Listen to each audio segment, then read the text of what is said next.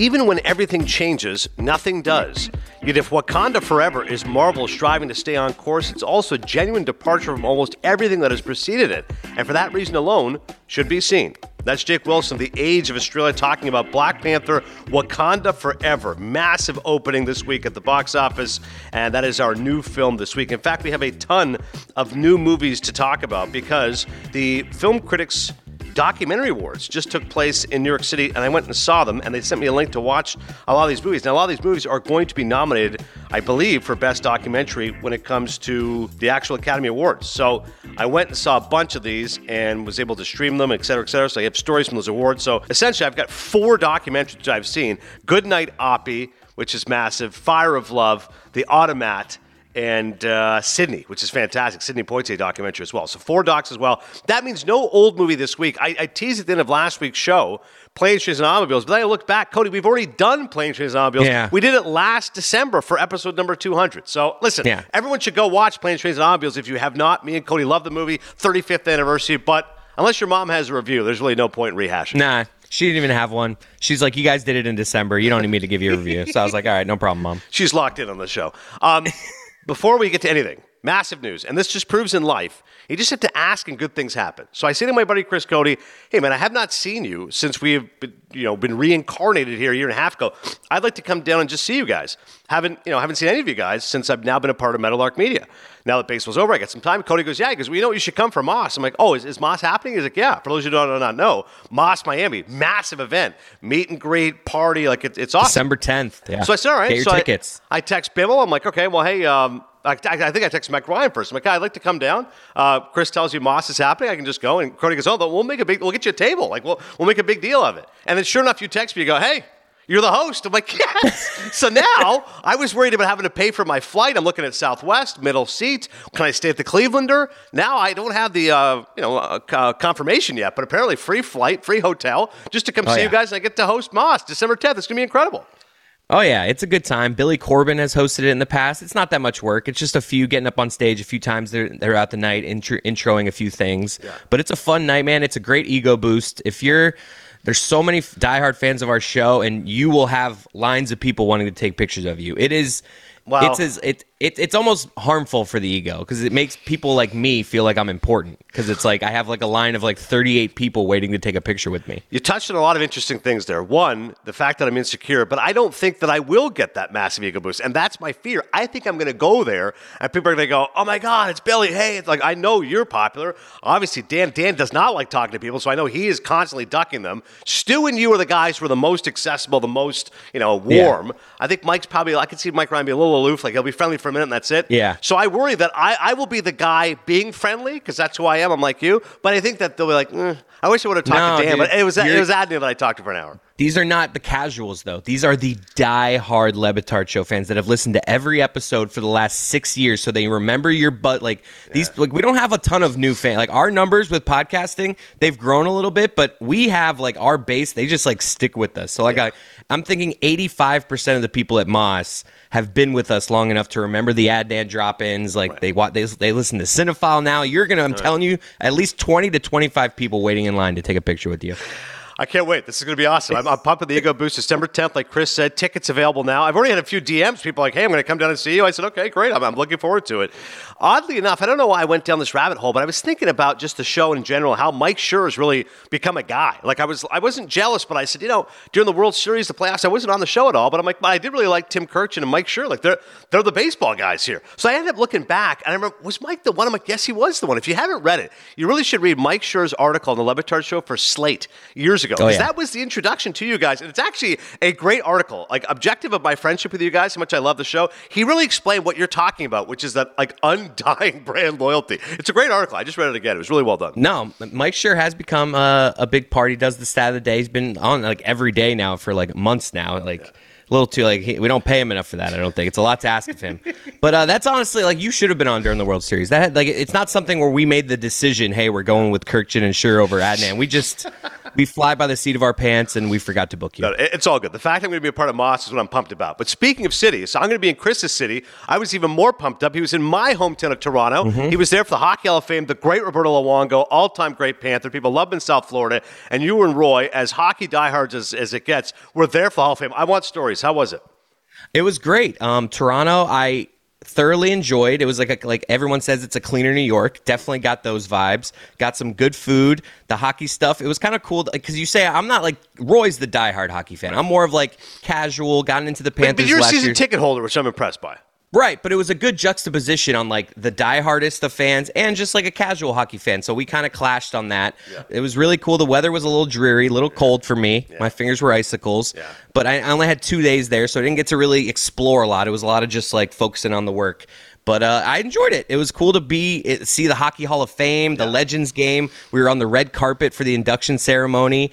Uh, got some fun content that's coming out this week. Uh, it was it was overall obviously like a really cool trip. You told me that you and Roy were going, you know, things to do in Toronto. So, you know, obviously I said it's a lot better in the summer when it's warmer. But I, you know, I said Tim Hortons and the keg and all that kind of stuff. So then I texted you. I'm like, hey, did you guys make it? And I love, I love when people do this. I do this as well. You don't respond to the question. You just send something which affirms what you're looking for. So I'm like, did you guys make it? And then you just send a video of you and Roy on the ice. That's That, You literally said that as I was standing on the ice at the Legends game. You're like, hey, "Did you guys make it?" So I just like did a little video for you. But uh, Tim Hortons, it's I hear it's Canada's Dunkin'. Yeah. right. It, it, it was okay. Uh, all right. I mean, Dunkin's food's not that good either, though. Like, it's just one of those things. It's a staple. You go to it, but True. it's not like you're not blown away by the stuff. Like, I No. ate the I ate a donut. I had a coffee. I was like, yeah, it's fine. It's you know, it's good. Okay. Maple dip donut is what I love, and specifically, you're, I'm not a coffee drinker, so I, I trust your opinion. If you're like, oh, the coffee is okay, I'm like, I believe you. But I love the French vanilla, which I, I believe is a, I don't even know, I think it's a cappuccino, Okay. but it's it's basically just a lot of sugar. So next time, I'm going to get you a French vanilla. You'll definitely like Yeah. that. But either way, I'm we went up to went. CN Tower. We, we went up to the top of the CN Tower, and we realized about halfway up that we hate heights. So uh, I was like going up that to be. elevator, and we paid ten bucks to go to like the top of the thing, the Yeah. even more high, and it was just like we regretted it immediately. And it was like, yeah, I mean, it was obviously beautiful views, but Roy and I were quickly Oh, yeah. realized why did we do this? No, I'm with you. And like that elevator goes fast, like it's speedy, but I'm like, it's still like 170, whatever hell I don't is. need like, windows. I don't need windows in that elevator. Especially they have one in the floor where you can look down Yeah. and see the whole shaft. It's like no. That one's terrifying because there's one where this guy was telling me, he goes, if you look down, there's one area that's like completely solid. And then if you jump, it looks like you're jumping down. I go, no, I don't Oh. want to do that to myself. Like, I know what you're saying, the illusion of like, hey, look, it's solid. And now look, you can see where you would fall. I'm like, I, I don't want to do that. Like, that's, I don't like to be in positions where I'm like talk I'm like saying a prayer to like engineering and technology. I'm like, hey, just keep me alive. Just hey, hey elevator, make it up this one more time, please. You can you can but I'm sure it's like something in South Florida. You just do it once just to do it. Like, if you, if you go to Toronto, Yeah. go to the CN Tower. I did it. That's it. I never have to do it again. It was Yeah. like $57. Okay, hop- cool. Me and hop- Roy hopped on a city bike and started biking around to try to see the city. Yeah. Uh, quickly realized it was too cold for that. I, I realized I was like, all the bikes are available. No one else is biking right now. What's going on? What's and then Roy and I like idiots just. I can't wait for that video. I, I'm looking forward to the content this week. I hope that gets released. You and Roy side by We side had- on a bike together. Oh no, that one that one was just us. Our video guy did not get that, but we do. We have stuff from the red carpet. We have a video, a social video that's coming out for that, um, and we have a just a video of our legends slash Hall of Fame, all that nonsense. So we have two good videos coming out. The red carpet one was funny because we were at the edge of the red carpet, and there was like a step down from the sidewalk onto the red carpet, and everyone was tripping. And so literally our beat on the red carpet, we interviewed some people, but also our beat was just monitoring who was tripping and falling walking onto the red carpet, and people did. It was such a, uh, uh, like they were so worried about. They put like six security guards right at the ledge, telling every single person that walked in, "Watch your step, watch your step." and it was funny to just see big groups of people walking in. It's like, up, someone's gonna fall here, someone's gonna fall here, and they fell. Perfect. They didn't fall, but they stumbled. Yeah, no, falling. My, my friend Bernie in college, he thinks there's nothing funnier than seeing someone stumbling and falling. I'm like, you, you That's sick I mean. person. But he, just- thinks he thinks it's hysterical. Like he would, he would spend if it's an icy day, he would just stand outside and look, look, look this guy just laughing. And it's even falling. more funny when you can like predict it. When you're on camera being like, this guy's about to fall, and then they're walking, they're walking, and then they stumble. It's such a good payoff. It's like we're chi- we're, we're children, but it's Yep, fun. It's a good sight gig. Uh, I'm glad you guys had fun in Toronto. I went to the, as I mentioned, the Critics' Choice Documentary Awards. I'd never been before. I've been the Critics' Choice Awards, of course. Me and Max Bredhouse went years ago. He was my plus one, and the, great Ben Lyons hooked us up. So this time I said, I got the invite too. Let me go check it out. My man Mark Simon loves his documentaries, and they sent me a link to watch a bunch of the docs, which I'll get to in a second. But my wife wants to go purely, as you would know, just for the celebrities. Like I've told you before, the Sopranos party, we had Ethan Hawke, we had James Franco, we had Stevie Van Zandt. The Jimmy Kimmel after party, I took my wife to again. Ben Line took this up. Matt Damon, Michael Keaton, Jon Favreau, your cousin Ray Romano. So she's there just for the celebrities. I'm trying to tell her, listen, it's documentaries. Like I, I, I don't know. Like maybe Ethan Hawke directed the last movie stars. Maybe Ethan Hawke's there. He lives in Brooklyn. And he's gonna pop by. Maybe George Clooney is like a really socially active guy. Maybe he has a friend who has a documentary about Darfur. Like maybe, but like Yeah. probably not. It's probably just those guys who you picture with the horn rim glasses and they're sitting there and like they're really nerdy and passionate about documentaries as they should be. I was right. When, when we got there, I start looking around. I go, I don't see any celebrities. I see You one- were the biggest celebrity. I honestly, I was probably in the top 10. Like, I, I was not even being humble. I'm like, I would get recognized more than most of these people. And at one point, I look over and I can hear the voice. It's very familiar. And I don't know if you know the name, but if I say to you Richard Kind, do you know who I'm talking about? I don't. If you Google it, you know who he is. He's in Curb Your Enthusiasm. He was in Spin City. He was the voice of Bing Bong in Inside Out, which your daughter may have seen. Great, great movie. Obviously, love that movie. oh yes, I love this guy. Yeah, you don't. Oh, so yes. anyway, I said, I go, that's Richard Kind. She goes, who? And I go, Richard. You know, who, you'll know who he is. I'm like, that's Richard Kind. What a great curb character. Oh, he's he's like annoying cousin. He's the annoying cousin, right? Yeah. the guy's hilarious. Now he's pretty tight with Rogowsky. So I immediately texted Scott and I'm like, hey, Richard Kind is at this event. Scott goes, not surprising. If there's a free meal, he'll do it. And he, he was like the third presenter. I go, oh my God, we have Richard Kind here. But that, that really was where it peaked. After that, it was like some guy who had been on some cop show and then I just never heard of the guy before. I'm like, all right, another presenter never heard of before. I'm like, all right, well, you know what? The fish is good. And it's still cool to see the little clips of the documentaries. The cool part was having, I didn't realize how many docs we've done on this podcast. Like, the, the Willie Mays doc was not eligible because it's so recent, but 38 at the Garden, the Jeremy Lin documentary, that was up for best documentary short. I'm like, hey, that's that's our doc. Didn't win, unfortunately. Best sports documentary, the winner was Citizen Ashe, and that was like a year ago. We talked to that director, so when he went up there, I'm like, oh yeah, that's great. I know that guy. That's awesome. So I was really happy. Uh, 30 for 31 for best uh, long running series. I don't know. It's been like 13 years for 30 for 30. So it was really cool to see like stuff that at least we did, you know, touched in a little bit of a little bit of a manner. Barbara Kopple, of course, the great documentarian. She was honored with the uh, Lifetime Achievement Award. Harlan County, USA. She won an Oscar for. Obviously, been brilliant for many many years. Uh, Andrew Jarecki, who I love, he did Capturing the Friedmans, which was one of my favorite documentaries, and The Jinx, which is on HBO. He was there presenting. But here's the big one. You go, all right, and just like with the Oscars and Best Picture, it's always a pretty big star to announce the biggest award. So I'm saying to my wife, I go, so far Richard Kind is the biggest celebrity here. Oh, and then it was actually a pretty good one. The 30 years as David Letterman's band leader. I go, Paul Shaffer. Well, Paul Oh Shaffer, yeah, that's pretty you good. took a picture of him. You Yeah. took a picture of him. So Paul Shaffer, I was pretty. And he mentioned Canada in his speech. I'm a little guy from Canada. I'm like, hey, Paul Shaffer. So we're, we have Paul Shaffer, and Richard far. I'm like, who is going to be? Because Best Picture is always, you know, Jack Nicholson, you know, George Clooney. Again, it's going to be somebody Yeah. big. Take a guess. I mean, it's not really a guess, but take a guess. Hmm. What she's a musical artist. She's done Broadway. She's done music. You would know her from an animated film, which was a massive hit. Your daughter has seen for sure. You think of Frozen? Let her go. Oh, and, uh, Idina uh, Menzel. Yeah, So- Nadel Nazim. which is the first thing I thought of. I'm like, I wish Travell Travolta was here. The wickedly funny Adele Dazeem. I'm like, you moron! How could you screw up? So the only really cool celebrity moment I could tell you is she came out, and at the end, as we were getting our coats, she walked right by me and my wife. We're like, hey, she's like, hey guys, how are you? I'm like, all right, well, Idina Menzel said hi to us. After party again. I'm like, I said to my wife, I go, like, no one's gonna crash the after party. Like Denzel's not just gonna show up. Like this is Right. this is the same people here. So let's just get on home. But some really cool documentaries to lovely focus on, and uh, So you guys would have gone to the after party had there been a better list. A thousand percent. Like, And we, and, and we went there for honestly 10 minutes. And again, if there's free food, kind of like Richard Kind, we're going to eat. So I'm like, oh, there's more free food? Okay.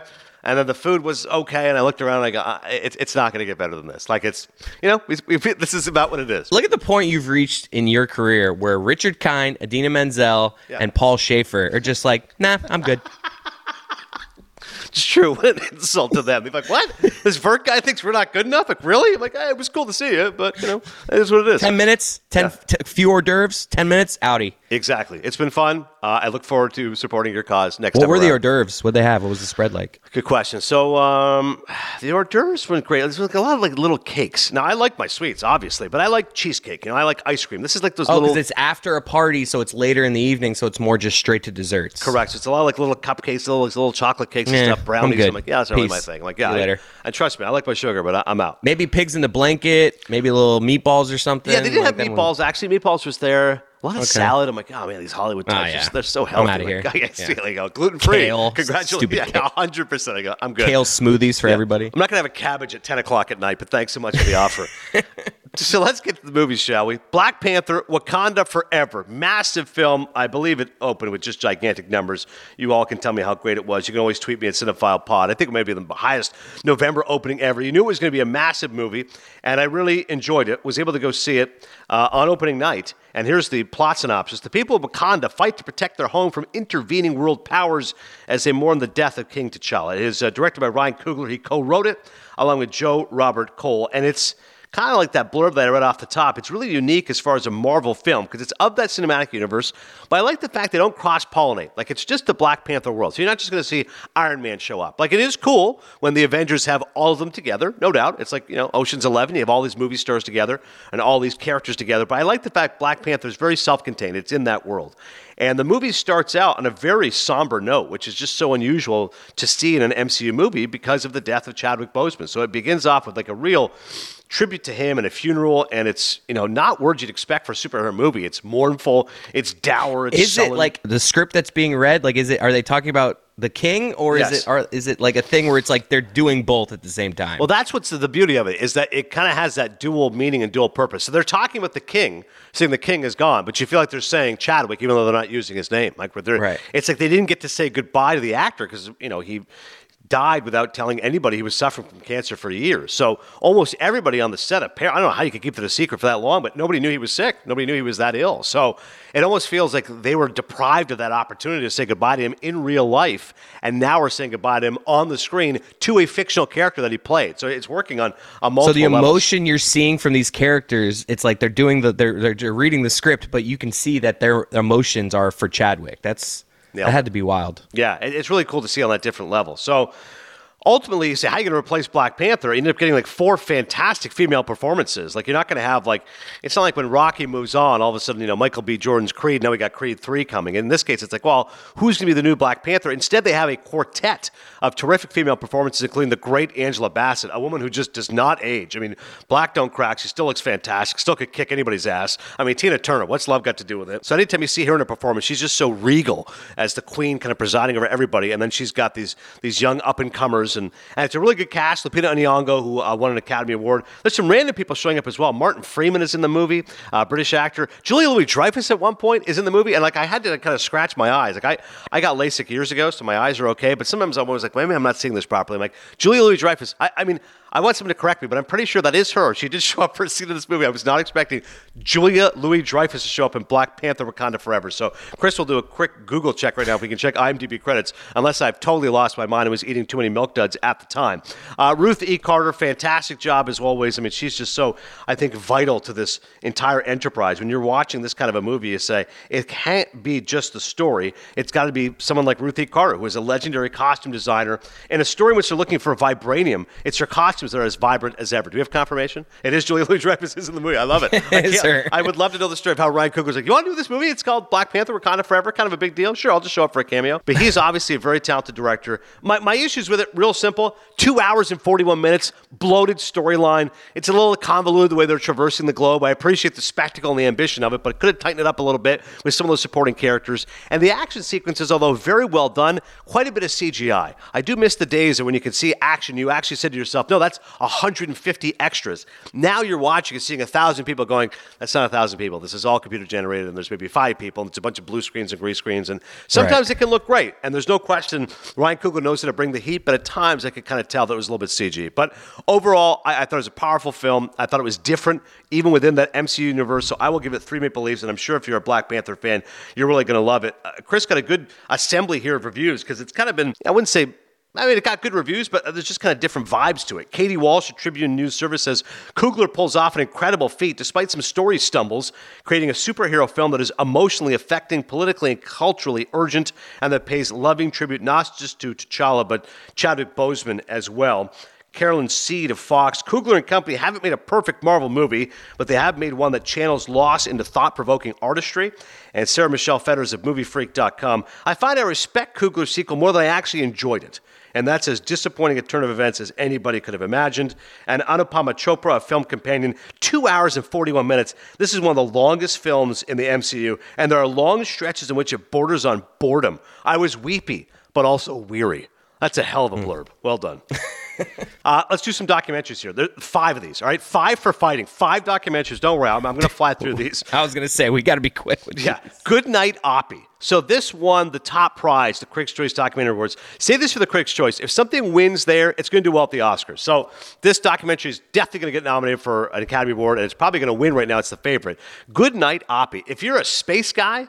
Not sure if Chris Cote's into space. If you like astronomy, if you like Mars, I don't think it's your thing. But if you are, listen up, people. You're going to love Goodnight Oppy. This is about the journey of this robot that they created and sent it to Mars. It was only supposed to go for 90 days, ended up going for 15 years.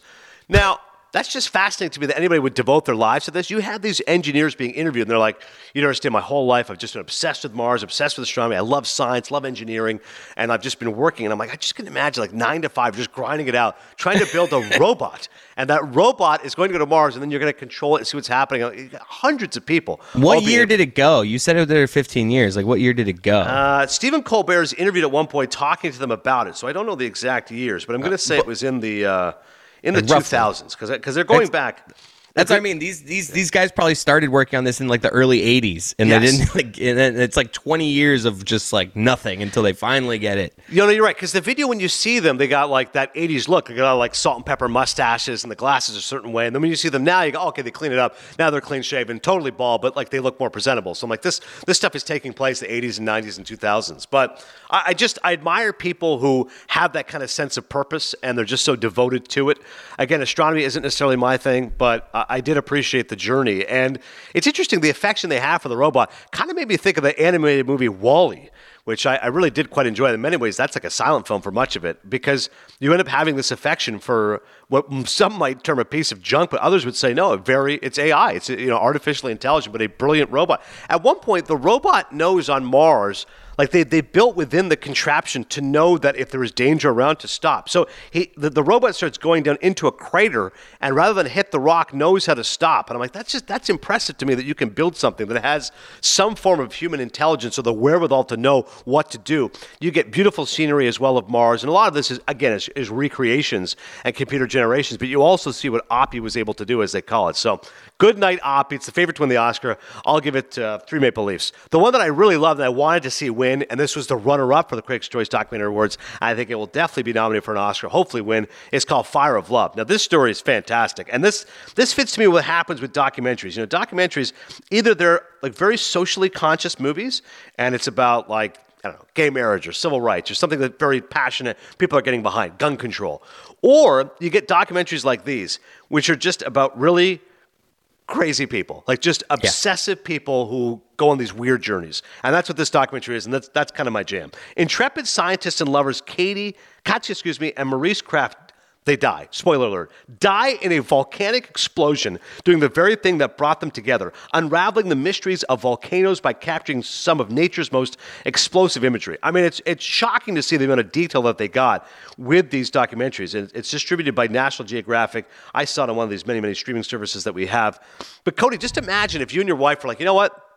I just love volcanoes. Like I just I want everything about volcanoes. And then you go to Hawaii and you have to wear like these crazy like, you know, not even hazmat suits, like space suits. And just to try to go close to the volcano. There's so much that I learned about volcanoes that now I can appreciate them. Like the lava, just ridiculous, right? A 1000 degrees Fahrenheit. Yeah. If you touch it, you completely melt and die. But the black volcano is worse than the red, meaning the volcano, if you and I think of a volcano, you picture the red lava spewing. Yeah, and, I've seen before that black. I didn't know it was worse, though. I've, I've seen yeah. pictures or videos of that black stuff coming out. That's worse than the red. So the red one's not that, like, it's, I mean, it's obviously hot. You don't want to get touched by it, but it kind of follows a path. Once it erupts, it kind of can go down a stream. At one point, Maurice has this crazy idea. He's like building this boat, like a raft, and he goes, My dream is to like see the lava coming down and then have my wife and I transported on this boat and just ride down the lava. And I'm like, that is just insane. Suffice to say, what kind not, of boat could what kind of boat could sit on lava? Right. Like, you know how hot that thing is? Like, there's just no way you can sustain this. But this is the kind of ideas this guy is up day and night thinking, like, how can I make this boat? I just want to be able to ride on a boat of lava.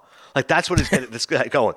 But the red lava is not nearly as dangerous as the black. The black, like, oh my God, when the black lava comes, like, oh, not even lava, excuse me, just the black volcanoes, they're just emitting these just horrible gases, and it's just so explosive and dangerous and deadly. And you even have a sense watching the film, narrated by Miranda July, the talented writer director, that they're not going to make it. So I like the fact right out of the gate, she's like, hey, these guys didn't live. Like, if you're going to chase volcanoes in your life, probably not going to work out for you. If you're, if you're a volcanologist, like a hell of a job to be able to tell somebody, like, what do you do for a living? I'm a volcanologist. Really? Like, your lifespan's not high because you're chasing volcanoes. You're chasing that high. But this is their high, and I appreciate anybody who's obsessive and crazy like this. It's a morbid thought, but like when these two people who are obsessed with volcanoes are in the act of dying from this, are they like, this is how I wanted to go? Or are they like Ron Burgundy in the bear pit? Like, I immediately regret this decision. Great reference. Excellent question. All we know is that when they died, you know, through science, they were able to tell that they were exactly next to each other, which is a sweet thought. It wasn't like one was trapped over there and one was like, no, help me. That when they died, it happened together. Was it instantaneous? That I do not know. That makes right. me feel like they were happy. That makes me feel like they held hands and they're like, "This is it, honey. Like, if we're gonna go, Yeah. look, they're gonna make a doc about us one day, and Adnan's gonna be at the awards where we're gonna finish runner up." It probably is true that this was their dream and the, the way they wanted to go because they said nothing else gave them this kind of happiness. You see video of them like in a tent. They're, they're pitching a tent, just waiting for the volcano to blow. Like that's their life. Like, you, did you want a sandwich? Maybe some carrots to nibble on? I can't wait for this volcano to come and potentially kill us. And her job is to go back and put together the books. So she takes a lot of pictures, puts the books together, and then he goes and lectures, and that's that's their life. They get money, they go chase volcanoes. In the meantime, there's a deadly side to this. Like the, the one volcano they go see erupt, I think in the Philippines, and it killed like 250 people. Like it's horrible. Like the, you're chasing something which is very destructive. And by the way, you are you are reveling in it while it's causing damage and destruction And you others. want it to erupt. Like, Yeah. if, if I ever went and, saw a, a volcano, the last thing I would want it to do is erupt. And these people are like, everybody, every, these people are like, yeah. Yes. Yeah. Like this is costing human life, and you're like, but I love it. Like I feel bad for people who die, but I just love freaking volcanoes. Like it's just my jam. I'm like, what, what a, just a disturbing story, a disturbing life. But I loved it. I thought it was a great Yeah, documentary. I'm intrigued. You, I'm intrigued in both these docs, honestly. Yeah, they're both really good. Fire of Love, I'm going to give three and a half Maple Leafs. I liked it a little bit more, and I hope it ends up being an Academy Award favorite. A couple more we'll dive into here. The Automat, real quick. This is bizarre. Apparently, used to have restaurants called the Automat well before you and I were alive, well before our parents probably were alive. I think it's like, man, maybe like 30s and 40s was around, particularly in New York City and, and in Philadelphia. You would go into a restaurant, you'd have a nickel. And you go into a, it's basically just a, a series of vending machines. And you say, okay, I feel like cheesecake. You put a nickel down, open the, the door, boom, cheesecake is there. Now, all that stuff would be in all those separate containers. So the first question immediately. So if you and I went for lunch, you go, I got a nickel. Yeah, put a nickel in. I feel like a Salisbury steak. How long has the food been sitting in those containers? That's the first thought. Like Mel Brooks is talking about it. He's one of the featured people, and he's hysterical. And he's like, "Oh my god, it was the greatest." He goes, "You'd go there, you had a nickel, you and your buddies. You're like, oh, I feel like um, lemon meringue pie, boom." And he goes, "No waiters. You never had to worry about tipping. It was, it was awesome. I never do. You don't tip anybody. You, you cut out the middleman. You just get it." But the flaw of this documentary is they never answer that question. Now, at one point, they see people working downstairs, and like you almost put the food on a conveyor belt. Okay, uh, egg sunny side up. Okay, egg sunny side, and boom, it goes up the conveyor belt. It's in there. But I want to know how long was the food in there? That's my first thought. You and I would not go there. I want fresh food. Why would I pay five cents for like a day old pastrami sandwich? It, it sounds like a modern day 7 Eleven where it's like, how long have those taquitos been sitting on that roller? How long is that pizza and chicken wing? Like, I kind of want this uh, seven chicken wings for a dollar fifty. Yeah. but I don't. I don't know how long these wings have been there. It's funny you mentioned 7 Eleven. I took the kids the other day to just pick up some ice cream, and I looked at that. It was two slices of pizza and a Pepsi for like five bucks. And I go, Dude, the, the way they deal. chart, it's so cheap. I actually in Toronto. I'm surprised I didn't bring this up earlier. I saw a something you'd see on social media. This lady, this homeless lady, losing her mind in a a 7-Eleven. She like had taquitos. She's like, they're spicy, and she throws them at the poor people working, and they're being so respectful. She's like, give me a hot dog instead. They after she's thrown them at them, she they give her a hot dog. They're like, please just leave. Here's a hot dog.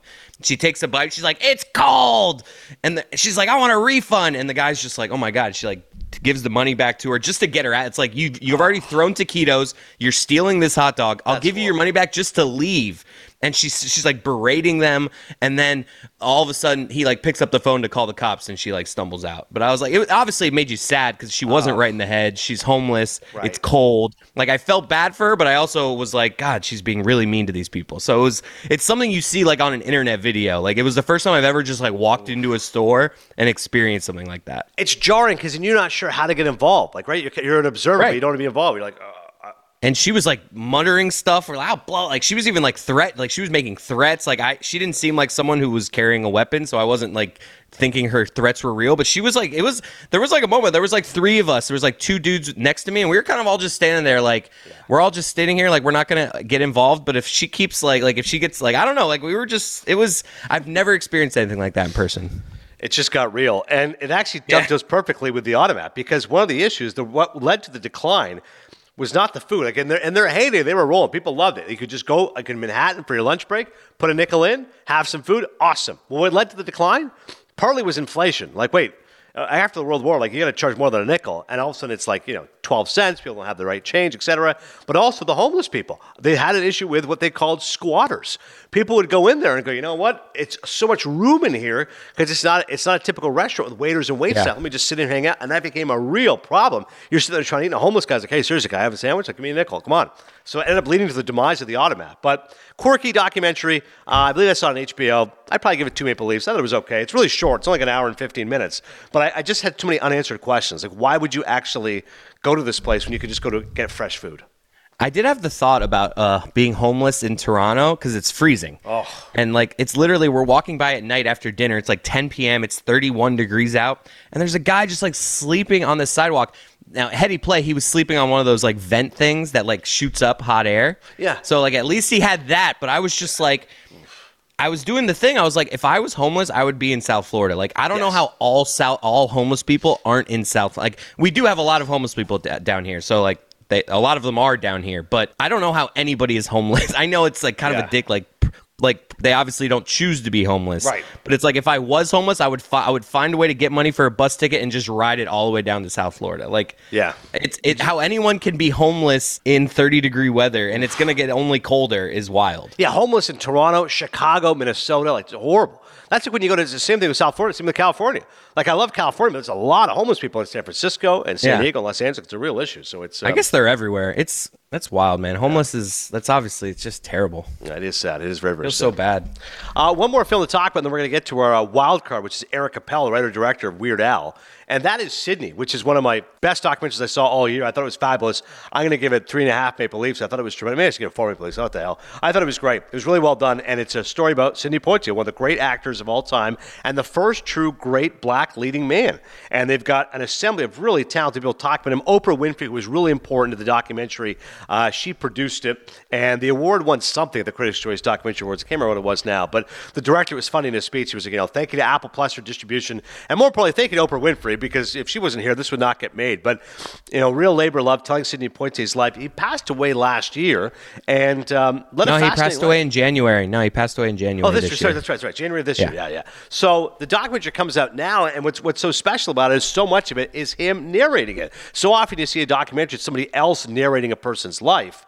Uh, but this time it's Sidney Poitier telling his life story. And he talks about growing up in the Bahamas and, you know, dealing with racism when he first came to America, wanting to be an actor. And I just, I thought it was fascinating. Um, uh, Spike Lee at one point says it's not easy being the first. Like when you're the first great black leading man, there's a lot that comes with that. There's a lot of positives, a lot of negatives that come with that. And the good news is he was a really talented actor. When he won Best Actor for Lilies of the Field, you felt that was a gigantic, seismic moment. And he's talking about it. You see his face when he's running to the stage. He's like, I kept saying, I won, I won, I can't believe I won. This is amazing. Uh, he's the first black man to ever win Best Actor. And then he goes in this incredible run in The Heat of the Night, which is such a spectacular film. I only saw it for the first time a few years ago, but it's amazing.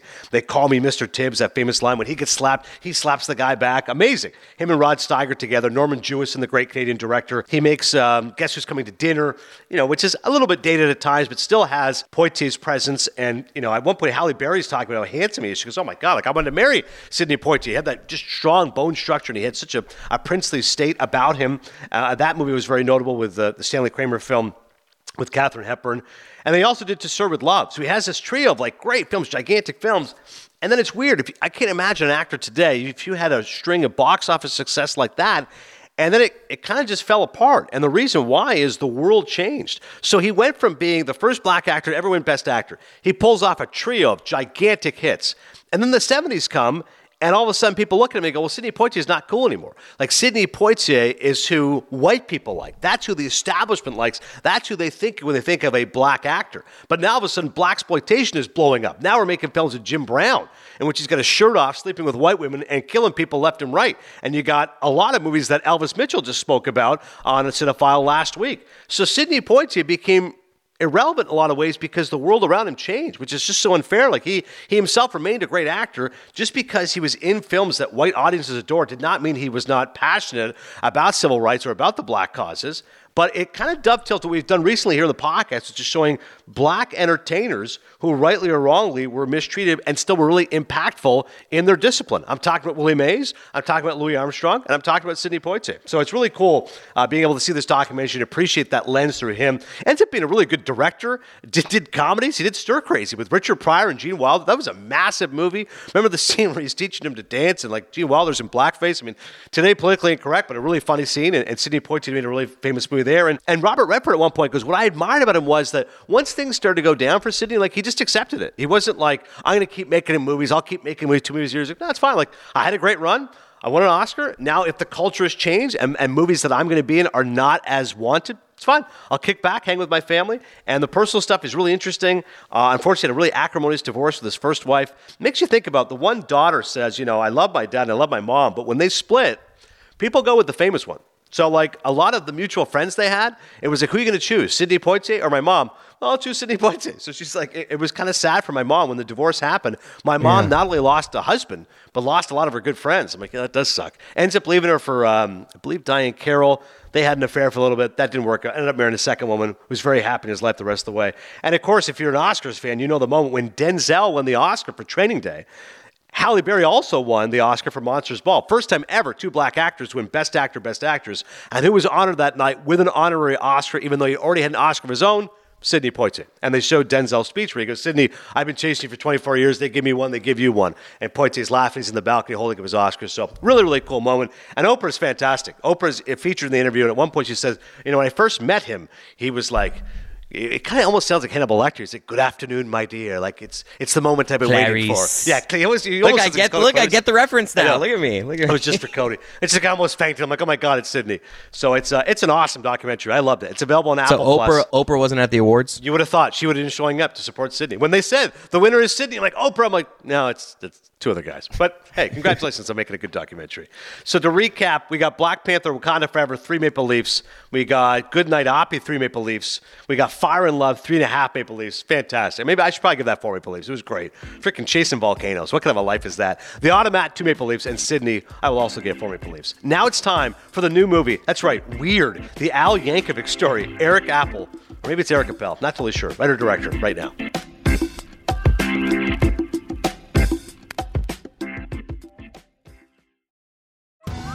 Survivor 46 is here, and so is On Fire, the only official Survivor podcast. And we have a twist this season.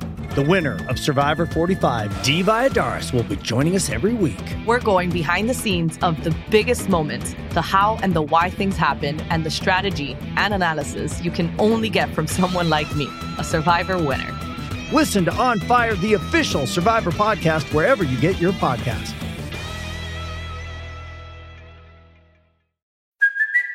It's Kaley Cuoco for Priceline. Ready to go to your happy place for a happy price? Well, why didn't you say so? Just download the Priceline app right now and save up to 60% on hotels. So, whether it's Cousin Kevin's Kazoo concert in Kansas City, go Kevin, or Becky's Bachelorette Bash in Bermuda, you never have to miss a trip ever again. So, download the Priceline app today. Your savings are waiting.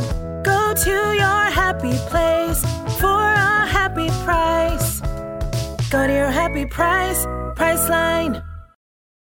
This episode is brought to you by Paramount Plus. Get in, loser! Mean Girls is now streaming on Paramount Plus. Join Cady Heron as she meets the plastics in Tina Fey's new twist on the modern classic. Get ready for more of the rumors, backstabbing, and jokes you loved from the original movie with some fetch surprises. Rated PG 13. Wear pink and head to ParamountPlus.com to try it free.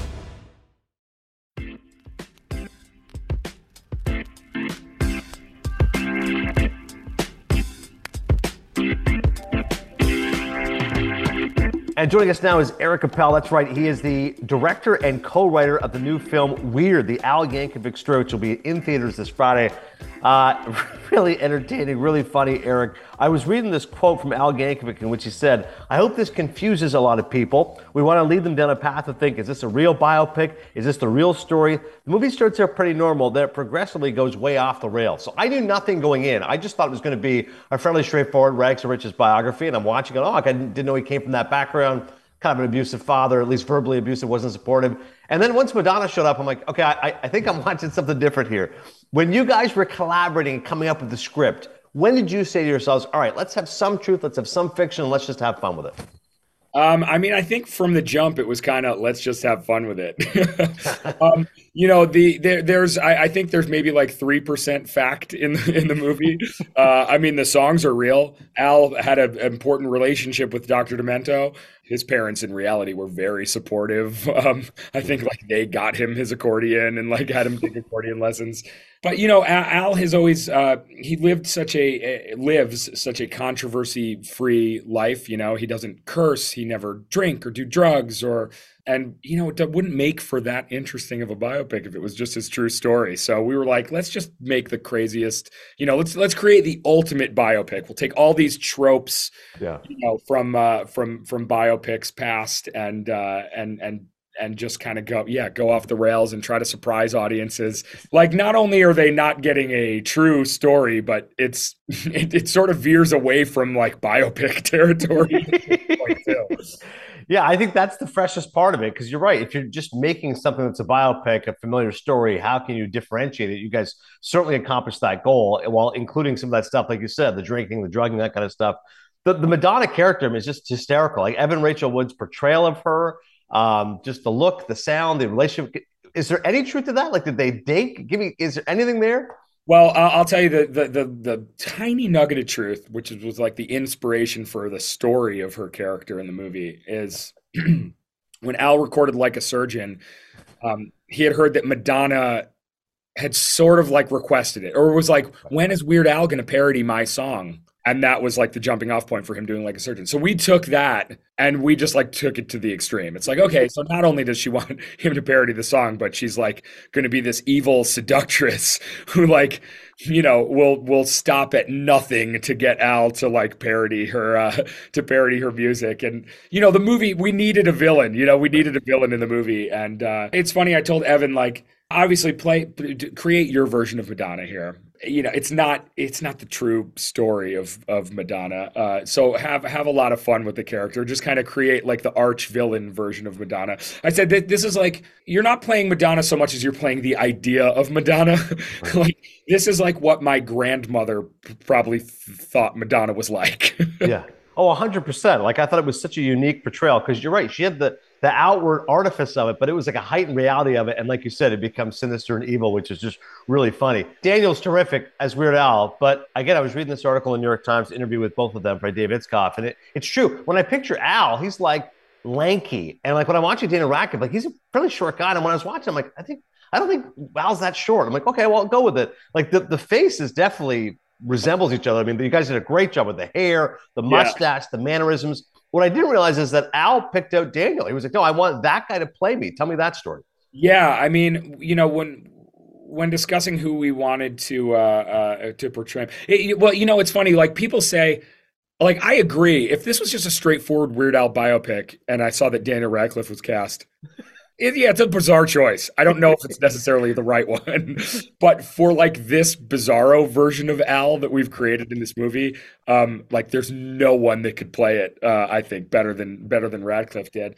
We wanted someone to, um, you know, someone who was a great dramatic actor a, a, as well as a, a comedic actor you know, obviously Dan carried like that whole Harry Potter franchise on his back. Like he's such a great dramatic leading man. And he and like all these choices that he's made post Harry Potter are just bonkers and hilarious and weird.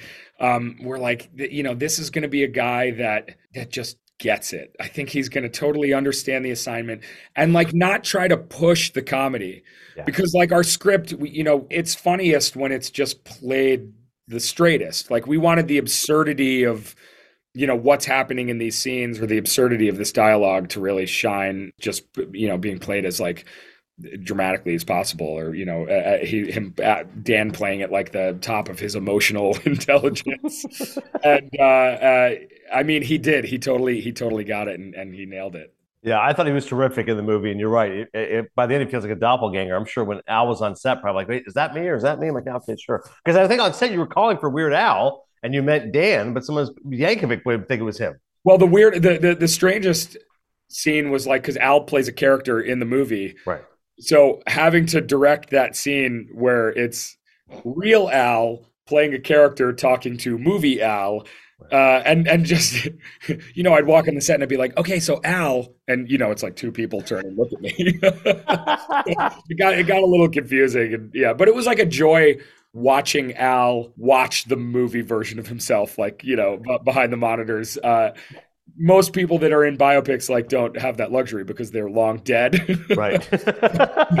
yeah, that's true. You get to see the person playing you. A hundred percent. I thought Rainn Wilson was really funny too as uh, Dr. Demento. Uh, how did Al come up with the name of Weird Al? Because in the movie, it's just like Dr. Demento gave it to him. Is that what happened in real life?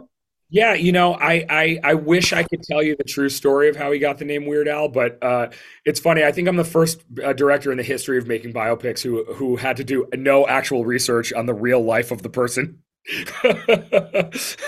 so yeah, I'm not sure. I, I know it wasn't Dr. Demento that gave him the name. Like that that we just got to thought would be a funny scene.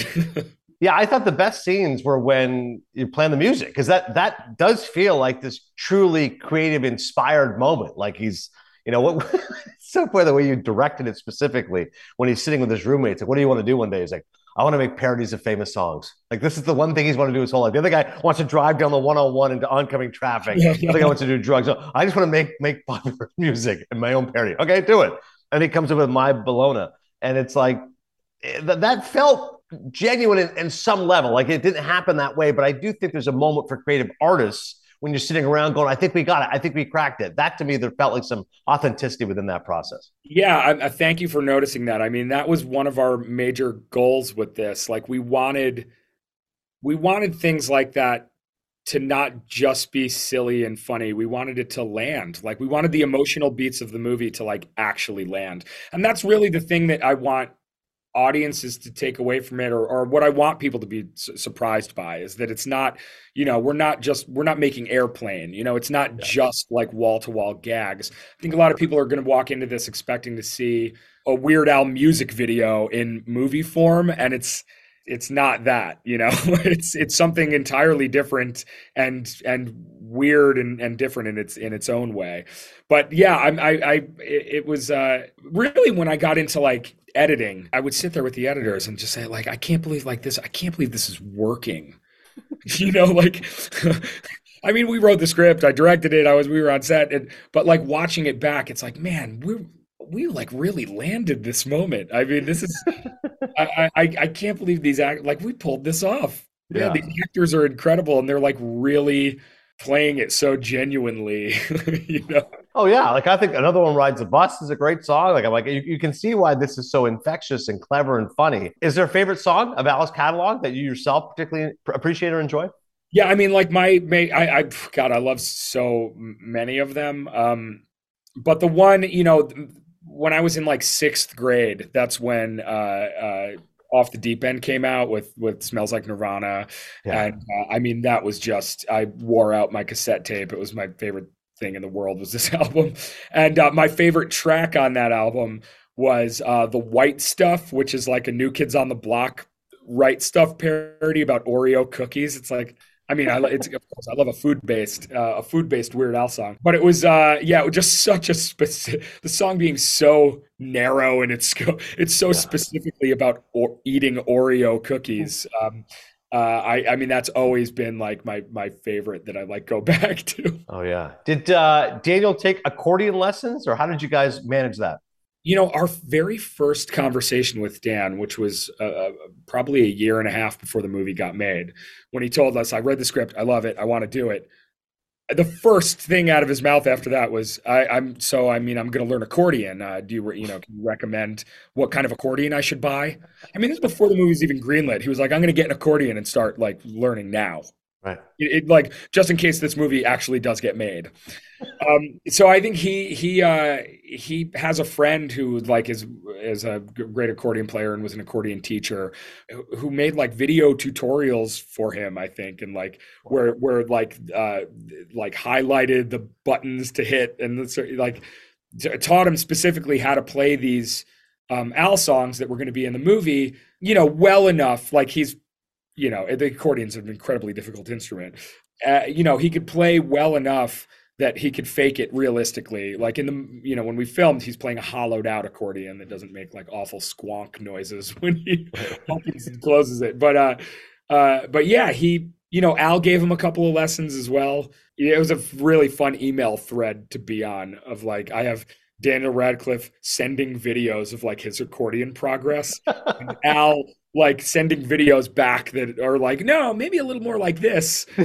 I'm just like not even commenting. I'm like just there along for the ride, observing. Yeah. Wow, this is pretty amazing. I love the cameos as well. Uh, Will Forte is great. You mentioned Al has a role himself, but I particularly love Conan O'Brien playing Andy Warhol. Tell me how you got Conan involved. I mean, really, all of those cameos are from they're like personal friends of Al's. Uh, mm you know, he's got a really deep Rolodex of like comedy personalities throughout the years that he's become friends with. And, you know, we had a lot of cameo roles to fill. And basically, Al gave me like his list of people that he sends holiday cards to.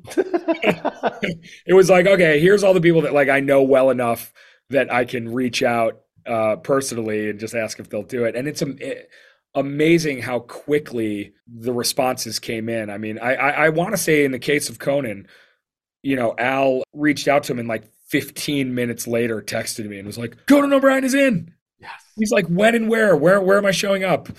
Um, so yeah, it was uh I mean that day in particular, the you know, this pool party scene that has like a ton of cameos was God, what a joy to shoot that scene and just have all these like comedy heroes of mine, uh, you know, all in the same uh, backyard together and like watching them all collectively realize what they're a part of you know as as as we're filming this scene like it was such a joyous day. Yeah i could totally imagine that. Weird the al yankovic story again it's going to be in theaters but also streaming. Tell people where they can see it. Yeah you can see it uh, streaming on the roku channel. Um, it is free to anyone that wants to watch it if you have a roku enabled tv you can watch it you could just go to uh, roku.com and find it there and yeah, I hope everyone does. yeah, it's a different world now, right, with their movies. But I, am sure you, like many, are like, listen, I just want to make a film, and if it's in theaters, great. And I want it to be available for streaming as well. I think it's really smart the way you guys have approached this. Yeah, I mean, I'm just, uh, I'm just so stoked that like Roku uh, decided to take this leap of faith and make this movie that on paper sounds like maybe it's not going to work, but uh, but I mean, it's uh, the, the response to the screenings we've had so far have just been incredible, and uh, and and Roku's been great partners. I love the fact I saw Dan was saying he's a little worried what his uh, girlfriend's parents are going to say. Apparently, they're big Weird Al fans, so he's like, I'm curious what their reaction is going to be. So it's, it's funny, you know, you make this movie, hundreds of people are going to see it. And you're like, I'm just worried about my my potential in laws. That's really if I can if I can satisfy them, that's good yeah, news. I don't well. want this movie to like ruin any relationships. exactly. That's the bottom line. Weird is the Al Yankovic story. Eric Appel is the co-writer and director. Thanks so much, Eric. I really appreciate the time. Best of luck with the project, and hopefully we get a sequel. Great. Oh my God, I would love it. Yeah, thanks so much. The first biopic ever to have a sequel.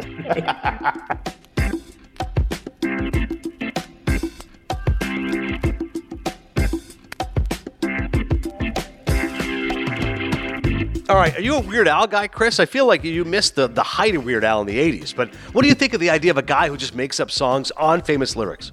I don't think I think it was the '90s the height of it. I remember bat uh, like eat it, eat it, yeah. eat it. I remember all of it. Like yeah, dude, I, I had a bunch of his albums. Uh, big Weird Al guy. I'm a little like it, I love this interview that it's like I've never heard an interview with a biopic where it's just like no facts. We made it all up. It's all like, like I'm kind of like I, I don't know how I feel about that. Like I want to watch the movie. I'm like interested in it, but I I want a biopic. I want to feel like, and when I'm watching a biopic, that this is what it like. I know that there are some creative liberties, but I don't I don't know if I like the fact that it's just all shooting from the hip and no no he like he joking the director laughingly was like I didn't have to learn anything about his real life. And I was just like this is this is weird. Hey, that maybe that's why. It's weird. They yeah. And I didn't know that going in. So the first 20 minutes, I feel like it's a genuine biopic. And you see his like parents are being very difficult on him, like, Al, when are you going to study? When are you going to learn something? And, and like the first time he ends up, you know, with, with My Sharona, thinking of, uh, what was that? I can't remember what the song is. But like when that moment comes together, it really kind of feels unique. oh my God, that's what happened in real life. But once he meets Madonna, who is fantastic in the movie, Evan Rachel Wood does an awesome Madonna. Evan Rachel Wood, Marilyn Manson's ex. But once he meets Madonna, and they start having a relationship. Like, wait, Weird Al was, was sleeping with Madonna. I'm like, that's wow. And you're like googling wild. stuff. You're like watching. You're like googling it. Yeah, and then it, it takes a couple of wild detours. Like, okay, now we're definitely into fantasy land. This did not happen. Like, how does Madonna feel about that? That that's the way. Like, like, do they say on the front end, just so you know, none of this actually happened? Yeah. Like, and how do how do his parents feel? They might they probably passed at this point, but how do his like? It, it, it just casually the director drops in that interview. By the way, his parents were great to him, and it's like, oh, like, I get it though. If you're gonna make a movie, you gotta have like you can't all just be happy. So I get it, but it was just I, I I I was just like while I'm listening to that, I'm like, huh. So none of it's true. It shouldn't be called a biopic then. Right. It's just a Weird Al movie, and that's what it is. It's weird and it's funny, and you should check it out. It's available on Roku. A lot of people ask, where the hell can I watch the Weird Al movie? It's available on Roku, so check it out on the Roku channel. Anyways, thanks as always to Chris Cote and the entire standing crew here at Meadowlark Media. I will be uh, seeing all of you soon for Moss. Yes, Moss Yes. Miami, December 10th. Have an awesome Thanksgiving. Go watch Planes, Trains, and Automobiles. Enjoy the football. Enjoy the turducken, and I'll see you at the movies.